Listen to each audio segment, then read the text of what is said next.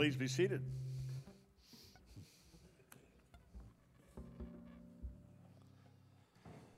I want to invite you to turn in your Bibles this morning to Acts chapter 2. That should be an easy one to find.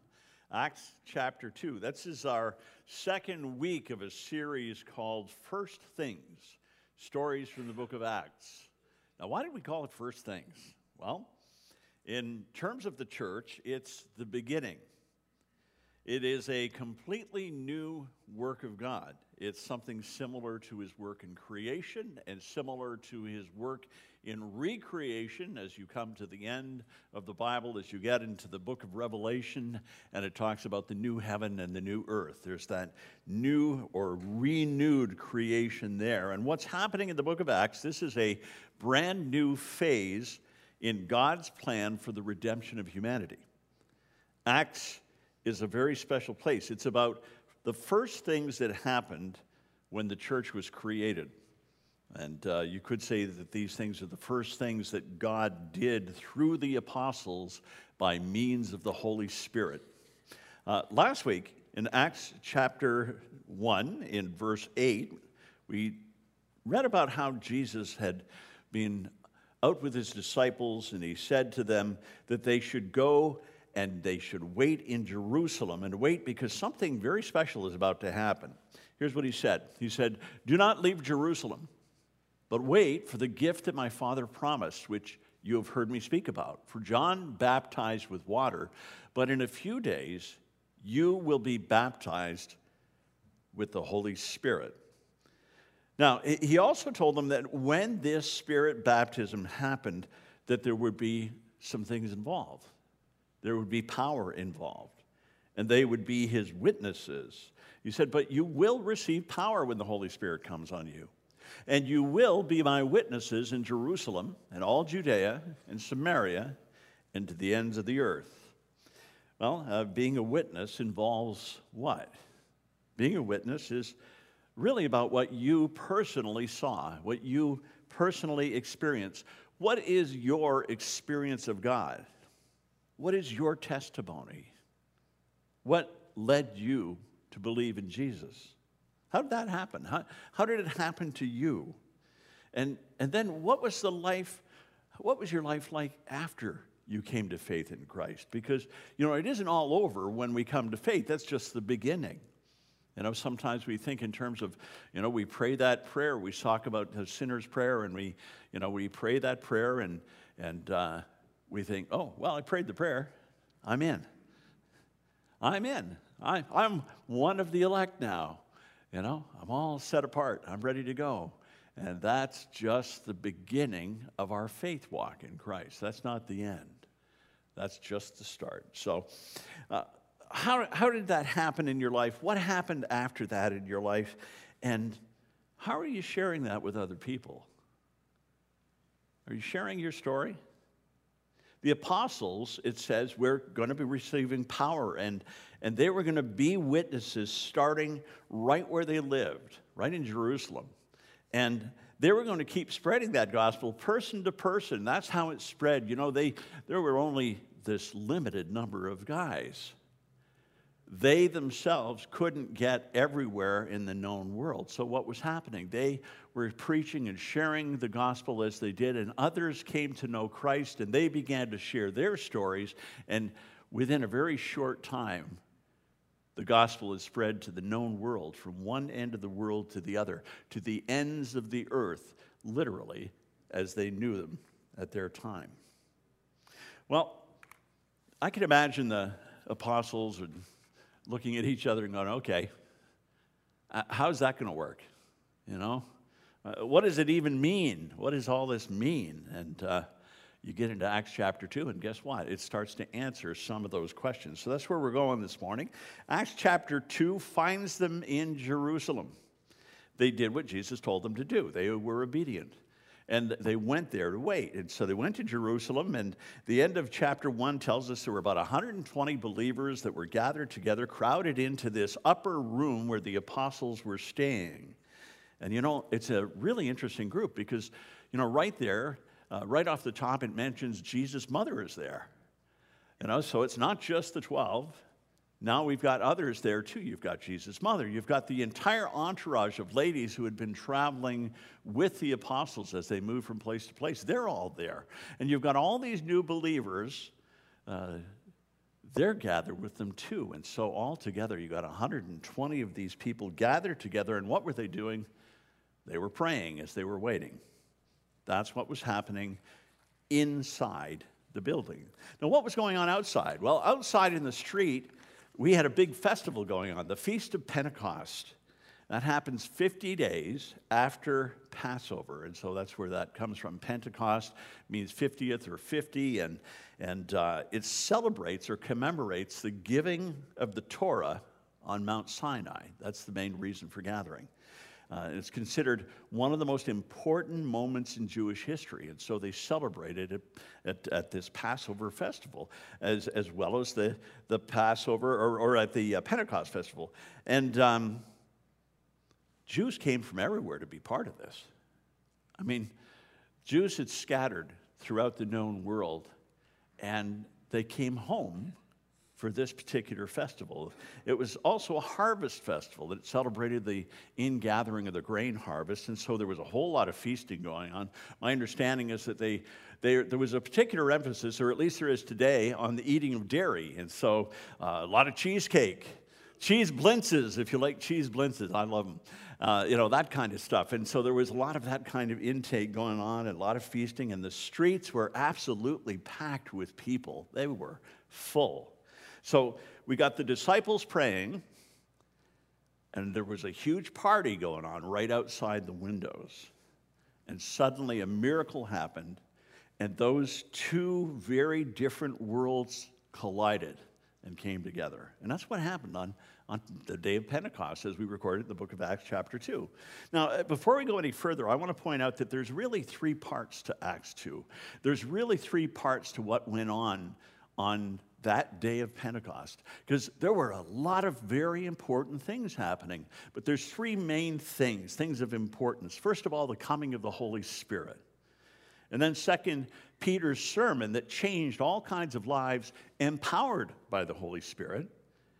And then, the formation of a fellowship of believers that we call the church.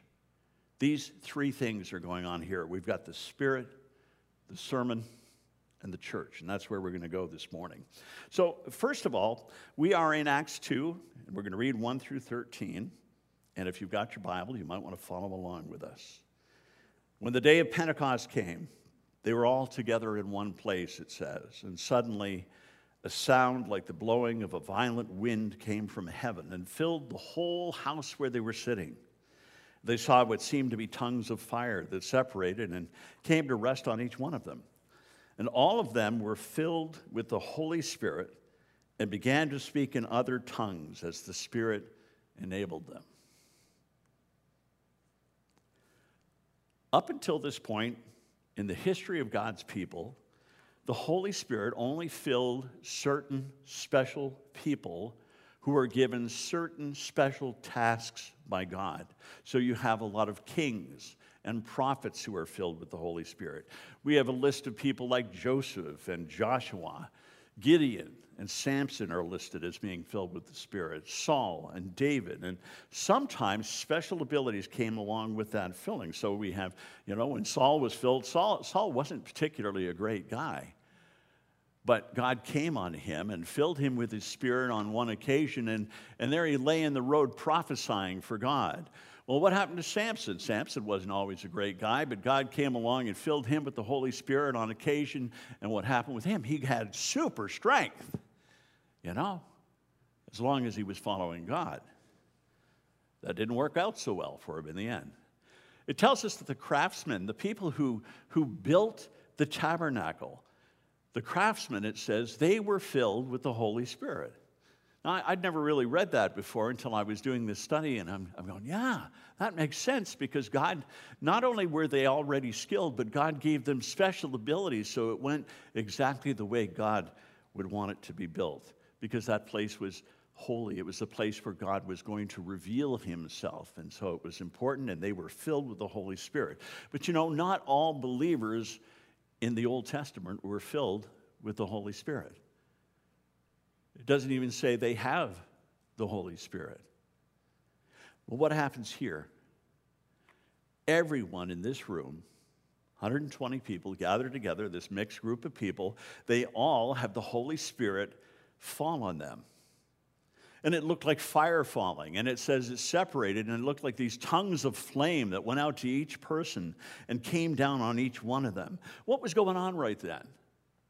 They were receiving the Holy Spirit. What Jesus called baptism of the Holy Spirit. They were being immersed in the Holy Spirit. Now, that's what that word baptized means, right? It means to be dipped, to plunge, uh, to be totally covered in. It means it's a dyeing of cloth word. So it's like you take, take a piece of cloth and you put it in a vat of dye, and when it comes out, it's a totally different color. That's what's going on with them. They are receiving the Holy Spirit and they're being made to be something different. They're being transformed. And so that's what's happening here in the upper room 120 believers receiving the Holy Spirit, and it says they were being filled with the Holy Spirit. Being filled with the Holy Spirit meaning just sort of they're completely submitted to what He's doing, what God is doing in them right at that moment. And they were being transformed by the power of God. Now, notice it isn't just the apostles being filled here. This is, again, you know, as I said, this is a new thing that God is doing, right?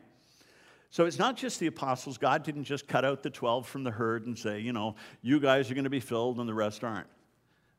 It doesn't say that. It says that all of them, every one of them, was being filled. Well, there are a lot of normal believers in that room that aren't apostles. They're not specially set aside. And there were women in that room, and there were all kinds of people in that room who you wouldn't normally think, oh, oh well, God's going to give them this special gift. But they were all filled, every single one of them. Listen, with the coming of the Holy Spirit, the rules changed. The rules changed. God took what they expected and turned a lot of that stuff right upside down. You know, this morning uh, in our uh, Bible for Life class, Del Tackett was talking about how Jesus changed the music. You know, the music was playing in a certain way. They were used to culture going a certain way. They were used to behaving in a certain way and thinking a certain way about God. And then God went, okay, let's do this. Let's change the music.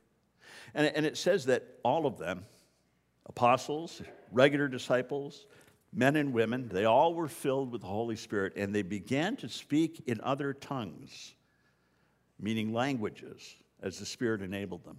Now, when it says other tongues, what it means is languages other than their own normal language that they would be speaking, right? And they must have gone out into the street because all of a sudden, the crowds that are out there, they begin to hear this great big hubbub that's going on, a big ruckus going on, and they come and they're attracted to see what's going on. And, and Here's what Acts 2 5 and 6 says it says, Now there were staying in Jerusalem God fearing Jews from every nation under heaven. When they heard this sound, a crowd came together in bewilderment because each one heard their own language being spoken. They were amazed because this group, they were Galileans. Now, I don't know if you know about Galileans. Galileans were the brunt of the joke. You know, I don't know if there's a region where you come from, there are people in your area where, well, we kind of joke about them. You know, you kind of think about them as a little dull witted or, you know, not quite up to par. Well, this is, this is how they thought of Galileans. And here are all the, they're all Galileans, this group of people, and they're all speaking languages they cannot possibly know. It is not possible. And they, they look at these people, these are Galileans. You've got to be kidding me. What is going on here? And there is no way they could speak this wide variety of languages that they were speaking. Uh, it says, you know, it says, it, it reinforces the idea that, that there are so many different languages. It says they were from every nation under heaven. And then if you continue in the text, we're not going to read the list right now, but there's a long list of, you know, Parthians and Medes and all the different kinds of people and where they came from, from all over the known world. And it just reinforces, it helps us to get the point of just how amazing this is, this thing that's going on right here, right now. Do you know what it's like to be in a strange country where you don't speak the language? Have you ever had that experience? We've had that on different occasions, and, and I know that many of you have had that experience of being somewhere where you just, everybody else speaks a different language from you, and, and you feel completely cut off. You feel kind of lonely, you know.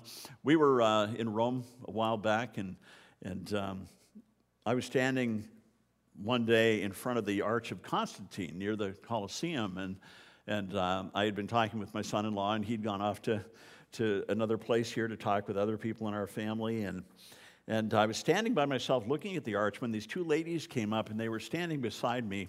And um, I noticed that they were speaking English.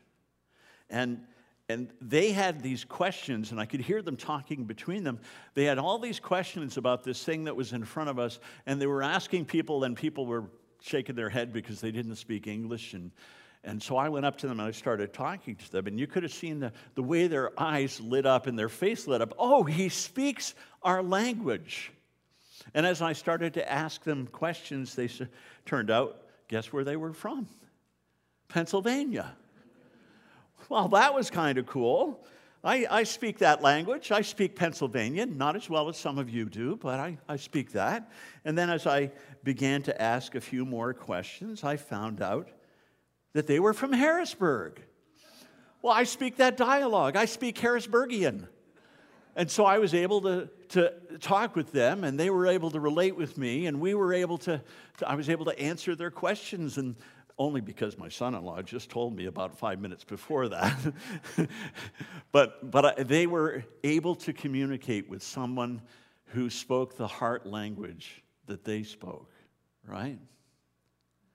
And so, what's going on here in Jerusalem? We got all these people, and they're from all over the place. They're travelers far from home, and some of them are probably homesick, and there's nobody who speaks their language. And they're out in the street, and they hear this group of people who come out, and all of a sudden, they're starting to hear their own language, and they perk up.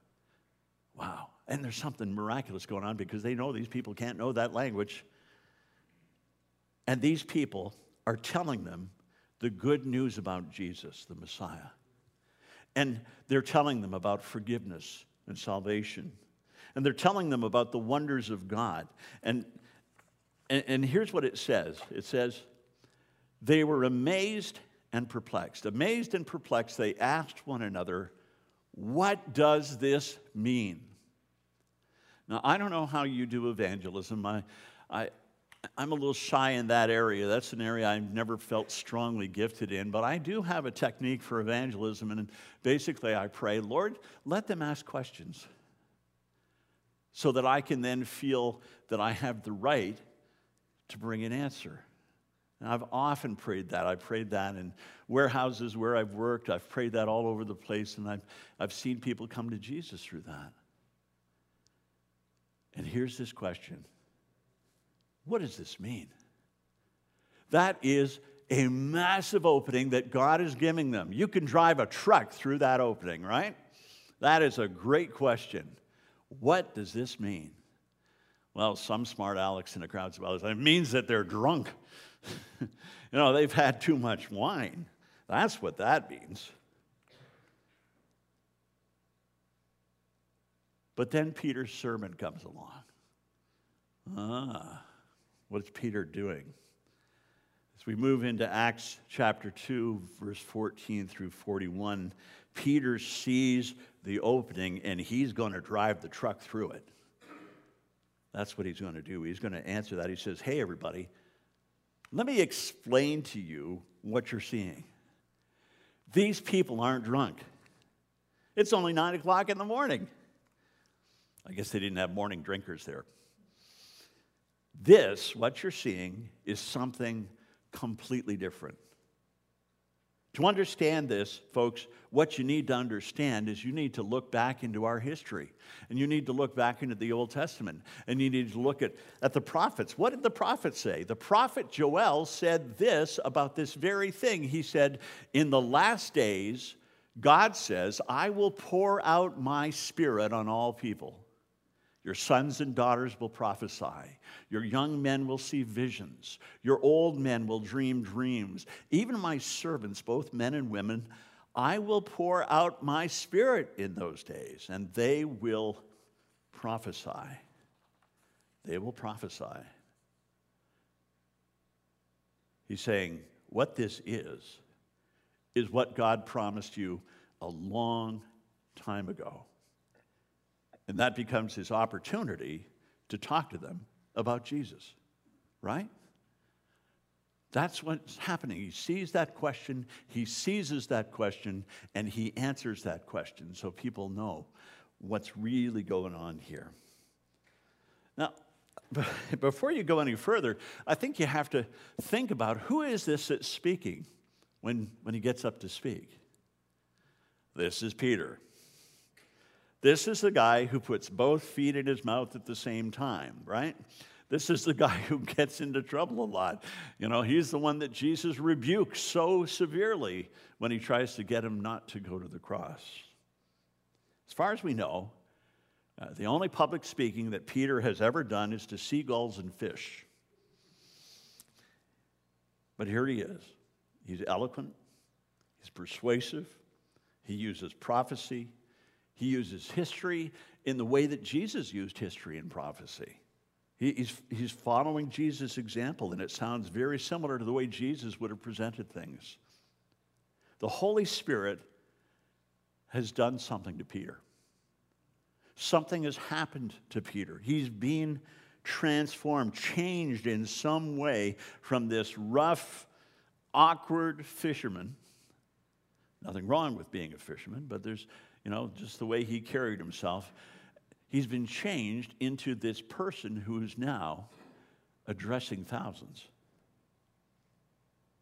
He is new in Christ. He's new in that situation. And it's the result of the Holy Spirit coming on him and filling him. Peter gets up and he begins to preach, and he begins to talk to them about Jesus. And he gets to the part where he reminds them that God sent his Messiah and you crucified him.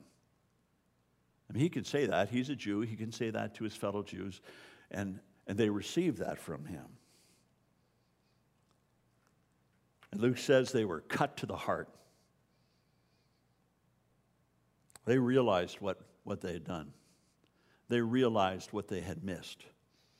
They said to Peter and the apostles, Brothers, what shall we do? Oh, there's another one of those wonderful questions, right? what shall we do? It deserves an answer, and Peter's going to give him an answer. And again, uh, Peter says, Repent and be baptized, every one of you. This is what you should do. Be baptized in the name of Jesus Christ for the forgiveness of your sins, and you will receive the Holy Spirit. The promise is for you and your children, and for all who are far off, for all whom the Lord God will call. This is for everybody.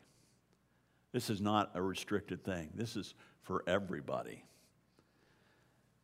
And we're told that about 3,000 people accepted that message that day. They received that message, and it says they were baptized too. I don't know where they got all the water, but man, they baptized 3,000 people on that day. And that is the beginning of the church.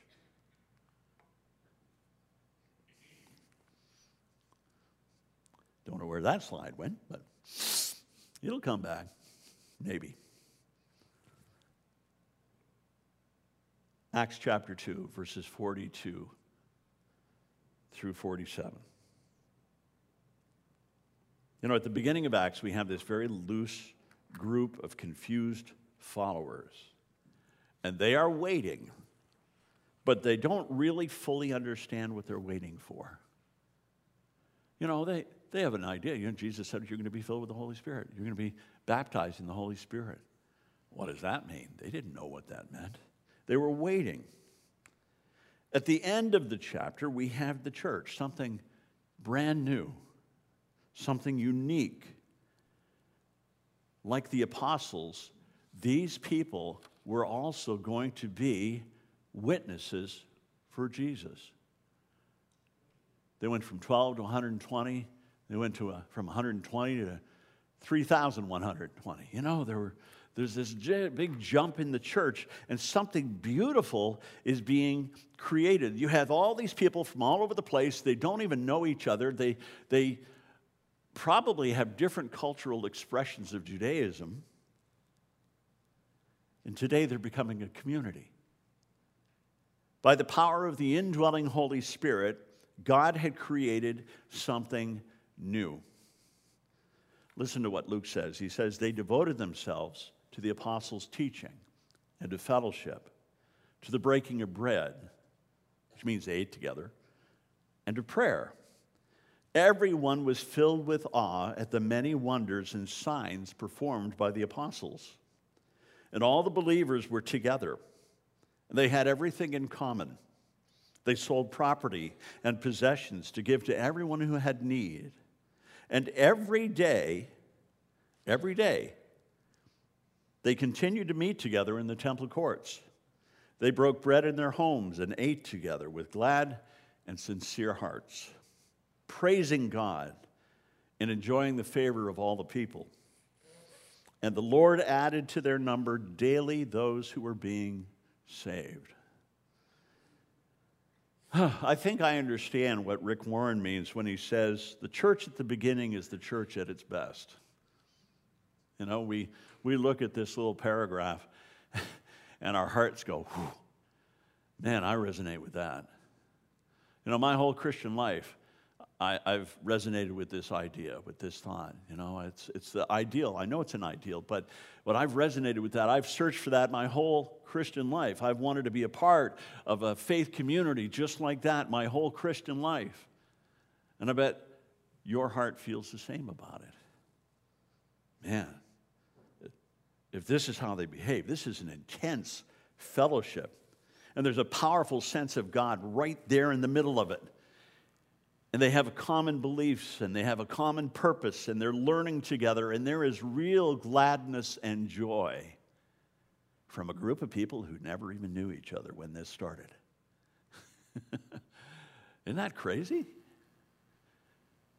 In a really short time, in a matter of days, God took these disparate people and He brought them together, and they are now a unit, something cohesive, something's going on here that only God can do.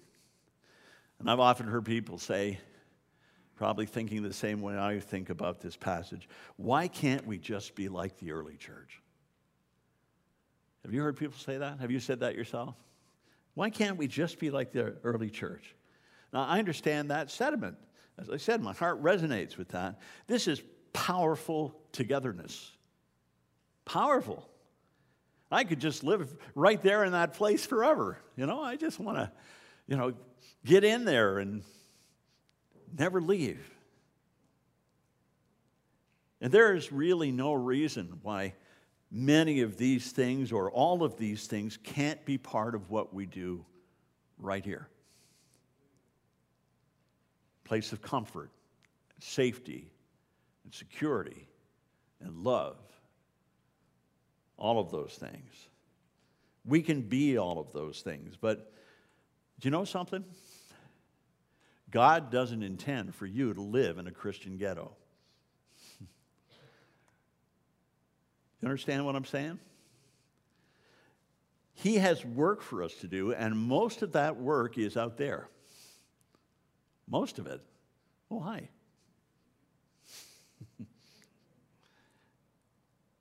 We are his witnesses. We're going to talk more about bold witnessing next week. Each one of us has a vital role to play. Each one of us has gifts that we've been given to use. We have a mission that we're called to be a part of, something that grows out of transformed lives. It's not something that we do alone.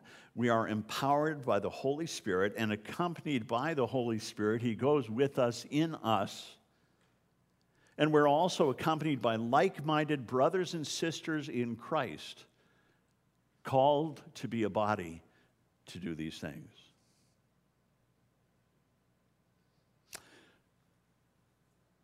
So, as we kind of wrap this together this morning, let's see if we can find some takeaway from this. Well, I think first and foremost, there is a call to wait on God until we receive the filling of the Holy Spirit. We already received him. When you received Jesus, you received the Holy Spirit. You know, we'll talk about some exceptions to that as we go a little further in, in Acts that aren't really the norm for the way things happen after this period, but we already have the Holy Spirit. If we have Jesus, you have the Holy Spirit. If you don't have the Holy Spirit, you aren't saved. That's plain and simple. But we aren't always filled by Him, we aren't always immersed in Him. And just like the disciples were empowered by the Holy Spirit at Pentecost, we are also called to be filled with the Spirit and step out in faith. We're to trust God's power to guide us, to empower us, to do ministry. You know, Peter's sermon, it reminds us that we too can be transformed. You know, his, his boldness in proclaiming the gospel is a great example to us that what happens when God gets a hold of us and we step out in faith, trusting that God is going to be the results or bring the results.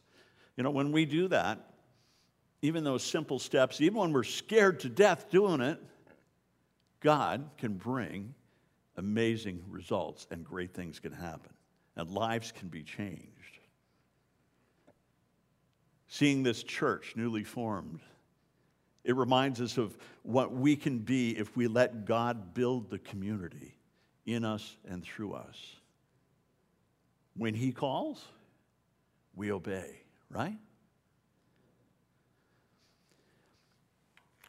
As you go, and I mentioned this last week, but I want to, I'm going to keep mentioning it over the next several weeks. But, but when you go to your devotional time each day, when you talk to God, Ask Him to fill you with His Holy Spirit. Ask Him to fill you. In Ephesians 5:18 it says, you know, be not drunk with wine but be filled with the Holy Spirit. The, the second half we could easily brush that off, but the second half is actually a command. Be filled with the Holy Spirit. It's a command. And we are commanded to be filled with the Holy Spirit. And God would never call you to do something if He didn't intend to answer your prayer and fill you. Be persistent. Continue to pray. God will answer that prayer. And the greater part of that is us submitting to Him and allowing Him to fill us with His Holy Spirit. We can pray with you about that if you'd like us to do that. We can talk together about that if you want to know more about that.